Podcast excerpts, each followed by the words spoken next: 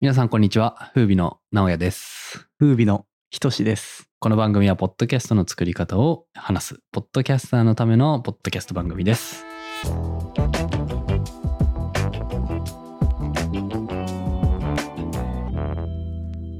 我々は普段何をしているかというとポッドキャストの制作会社ですとうん。古典ラジオっていう人気な歴史番組の編集をやってみたりとかやってみたり。 「イミコワ」っていうホラーのオーディオドラマを自社番組として作ってそれが日本4位に入ってみたりだとか入ってみたり。あのノーズノーズっていう香りに関する番組をノーズショップさんというニッチフレグランスのセレクトショップの会社様と一緒に作ってそれがポッドキャストアワードにノミネートされてみたりされてみたり。なんかそういうことをやっている会社の2人です。よろしくお願いします。よろしくお願いします。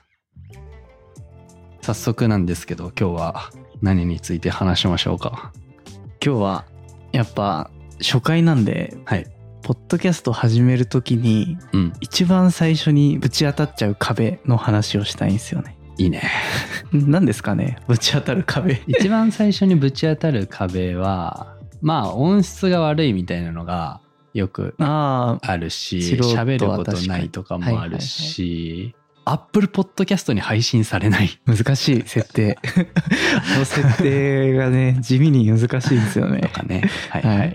今日はじゃあ音質のそれっぽくするためにはどうすればいいですかみたいなことを話そうかいないですね。音質って本当に良くないとダメなんですかそうねあ、うんそうなんや。こればっかりははいマジで良くないとダメだと思っているうーん。ちゃんと作ろうと思ったらはい。もちろんまあ無理に頑張る必要はないんだけどできる限りやるべきだと思っていて、なんででしょう。まあ単純にずっと聞き続けられるんだよねああ、音質がいいそとう。めっちゃいいこと話しといても音質が悪いと聞き続けられないっていうのが結構ある、はいは感覚的にあるかなと思っていてうん。忘れたんやけどどっかの論文でもはい。どこか忘れちゃったから後ではい。まあ URL 概要欄にはい貼っときゃいいかなと思うんですけど、はい。音質が悪いとそれだけで言ってることの信頼性が損なわれるみたいなデータもあってああ、いやでもそれめっちゃわかる。そうなんかね同じ内容のセミナーの動画はい。を音質をいいやつと悪いやつとかで聞かせたら、はい。なんか言ってることの信頼性みたいなのが音質がいい方は上がるっていうデータもあったりするぐらい、なるほど。そズームで話しててう、うん向こうがカフェにいて、うん周り雑音すごいはいはいで回線途切れ途切れとかだと、うんなんかやっぱ内容が完全に入ってこないっていうのがいやそうよねやっぱ綺麗なマイク使ってうんオンラインミーティングすると、うんめっちゃ親密度上がるそうやね商談とか絶は対いいい音質で出るべきだと思います,、そうですねまあ、Wi- Wi-Fi ちょっとまた別の話か はい、別だけど音質は本当それ思いますね普段 うん内容の入ってき方が全然違ううんじゃあ今日は音質音質を手っ取り早く良くするにはどうすればいいですかっていう話をしようかないいっすね うん。それはね、マイクじゃないん だよ。マイクじゃないですねうん。マイクに行きがちだけどそう。もっと大事なことがあって、はいそれが収録環境と、うんまあ、撮り方。撮り方うん。その2つかなと思います。おおじゃあ今日はその2つを話していく感じですねうっす。で、場所に関してはもちろんまず静かなところがいいです。うんうん。外めっちゃ車通ってるとか、うん雨ザーってなってるとかやと辛いし、エアコンガンガン回ってるとかやと絶対ノイズ入っちゃうし、はいはい換気扇めっちゃ回ってますとか、うん、だと辛いのでできるだけ静かな場所で撮る、はでいプラスあと反響やね反響反響は結構きつくてずっと反響している声聞いてるとちょっと辛いみたいな、なるほど特にリモートだと片方反響しててうん片方は綺麗に撮れてるとかだとそうそうなんかねバランス悪く疲てれま辛すい、よねそう反響する部屋がじゃあどんなのかっていうと、まあ、会議室だよね会議よ室くある、まあ、あのホラー穴とかで喋った時のうん、がうん最強版、ファンファンファンファンファンみたいなはいそうやまあれびこそうそうそれのよくあるのが会議室で撮った時の音あこれ会議室で撮ってんなあ感がすごいんやけど、うんうんうん、まあ、そうしないためにできることが、まあ、布素材とか音を吸収してくれるようなものが多い場所で撮るこれが、まあ、できることかなと思っている、おーうん、例えばベッドルームで撮るとかはい。あのベッドはすんごい音吸収してくれるんでふかふかだから、えー、試したことないですうねん。とかあとはクローゼットの中とかね、はいはいはい。もう布製品だらけで、まあ、よくあるのは例えばリモートの人とかはリモート収録する際に自分が話しているマイクの裏側にとか PC の裏側に布団とか枕とかをとにかく敷き詰めるみたいな、うーん。うん、自分が喋っている向こう側をそういうので埋めるとだいぶ変わるかななるほど。はいそういうのはあるかもしれないですねこの前初めてやってみたんですよ。うん押し入れで収うん録マすジるの。で、 うん、はい。てか俺、現状のパソコンだとファンの音がやばいじゃないですか。悲鳴上げてるもんね もういっつもズームの時 に悲鳴上げてるんですけど、それがちょっとやっぱ収録中気になって、 なるほどねさすがにまずいと思って、うん押し入れでうん周りに服とかがめちゃくちゃある環境で撮りつつ、うんうんパソコンは押し入れの外に出して扉を閉めるって いう環境作ってみたんですめねっちゃいいやん。 そしたらなんか気持ちいいうん。音質上がった気がしましたああ、なるほどね。気持ちね。はいいいと思います。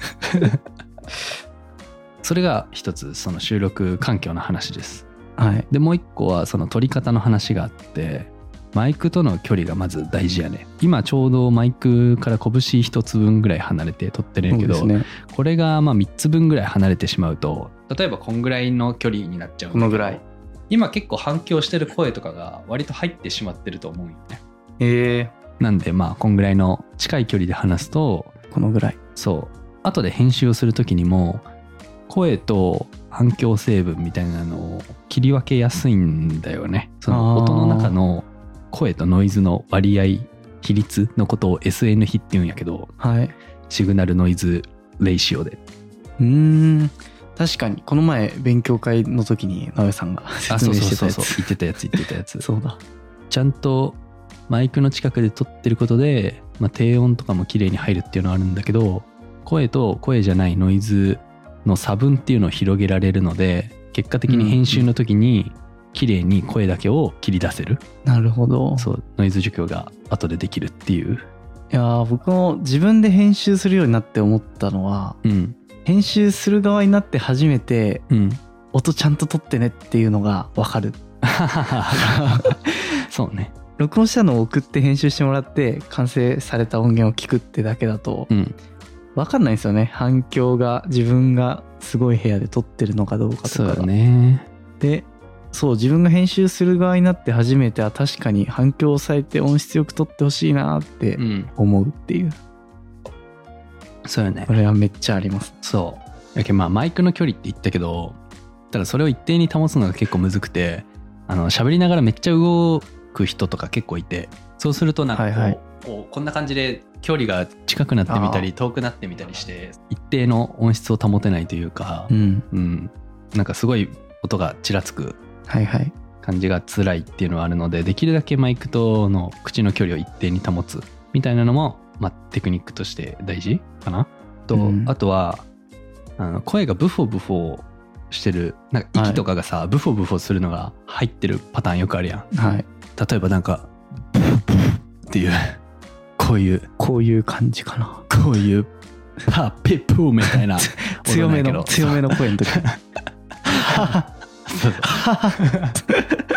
みたいな みたいねなはいそうめっちゃ強調したけどもうんそれがマイクが口の正面にあるとその声が入りがちやからうんちょっと口に向かって斜めから口の方向にマイクを向けるみたいなことをするとかなり綺麗に撮れるんで、うんその辺は気をつけられるかな撮り方として。うんということで、はいまあ、つまりまとめるとまず静かな部屋で撮りましょううんでできるだけ反響の少ない部屋を選びましょはうで反響してどうしようもないっていう時はなんか物をいっぱい置いてみるとか布素材のものを近くにいっぱい置いてみるとかいうんうんカーテン閉めるとか、えーパソコンとかマイクの裏に枕とかを敷き詰めてみるとかはい毛布かぶって収録してみるとかなんかそういうことをやってくださいで取り方マイキングに関してはマイクの近くで一定の距離を保って取る拳一つ分ぐらい開けて取る、であとは正面から取んなくてちょっと斜めから取るみたいいな、な。なるほど。そんな感じにできるとはい大体、まあ、よくあるマイクを買ってりゃいいうん音質になります、おーそのよくあるマイクっていうのもよくお客さんから質問されるじゃないですか。何買えばいいんですかそうやね確かにねその最低限これはあった方がいいみたいななるほど最低限このぐらいのランクのマイクがいいみたいなのってなるほどねあるんですかあるねじゃあその辺を次回お詳し次く回話そうかねじゃあ初回はこんなところですかねこんなところでなんとかなりませんかなんとかなりますよこれはこれ始めようと思ったの何でしたっけ あれやねそもそもあの、はい最近やった新聞社様向けの勉強会があったんだけど旧社様ぐらいがいらっしゃったそう、はいはいはそいこでまあなんかめっちゃいろんな質問いただいて編集のやり方とか、まあ、作り方とか、音楽の選び方とかなんかであやっぱ皆さんそういうメディア企業の方々とかポッドキャストを作っているような方々、うんまあ、そういう個人法人関わらずポッドキャストを作っているような皆さんがめっちゃ困ってるんだなっていうのを、まあ、改めて再認識して、 うんはいそうなんか普段こんなにポッドキャストばっかり作ってる会社ってなかなかないと思うんでそうっすよねうん、せっかくのノウハウをもっと還元していけたらなと思って、うん皆さんはおそらく仕事があって別でポッドキャスト趣味で配信してたりうん業務の一部でやってたりするところを僕らは四六時中うんポッドキャストのことばっかやってるんでねそうやね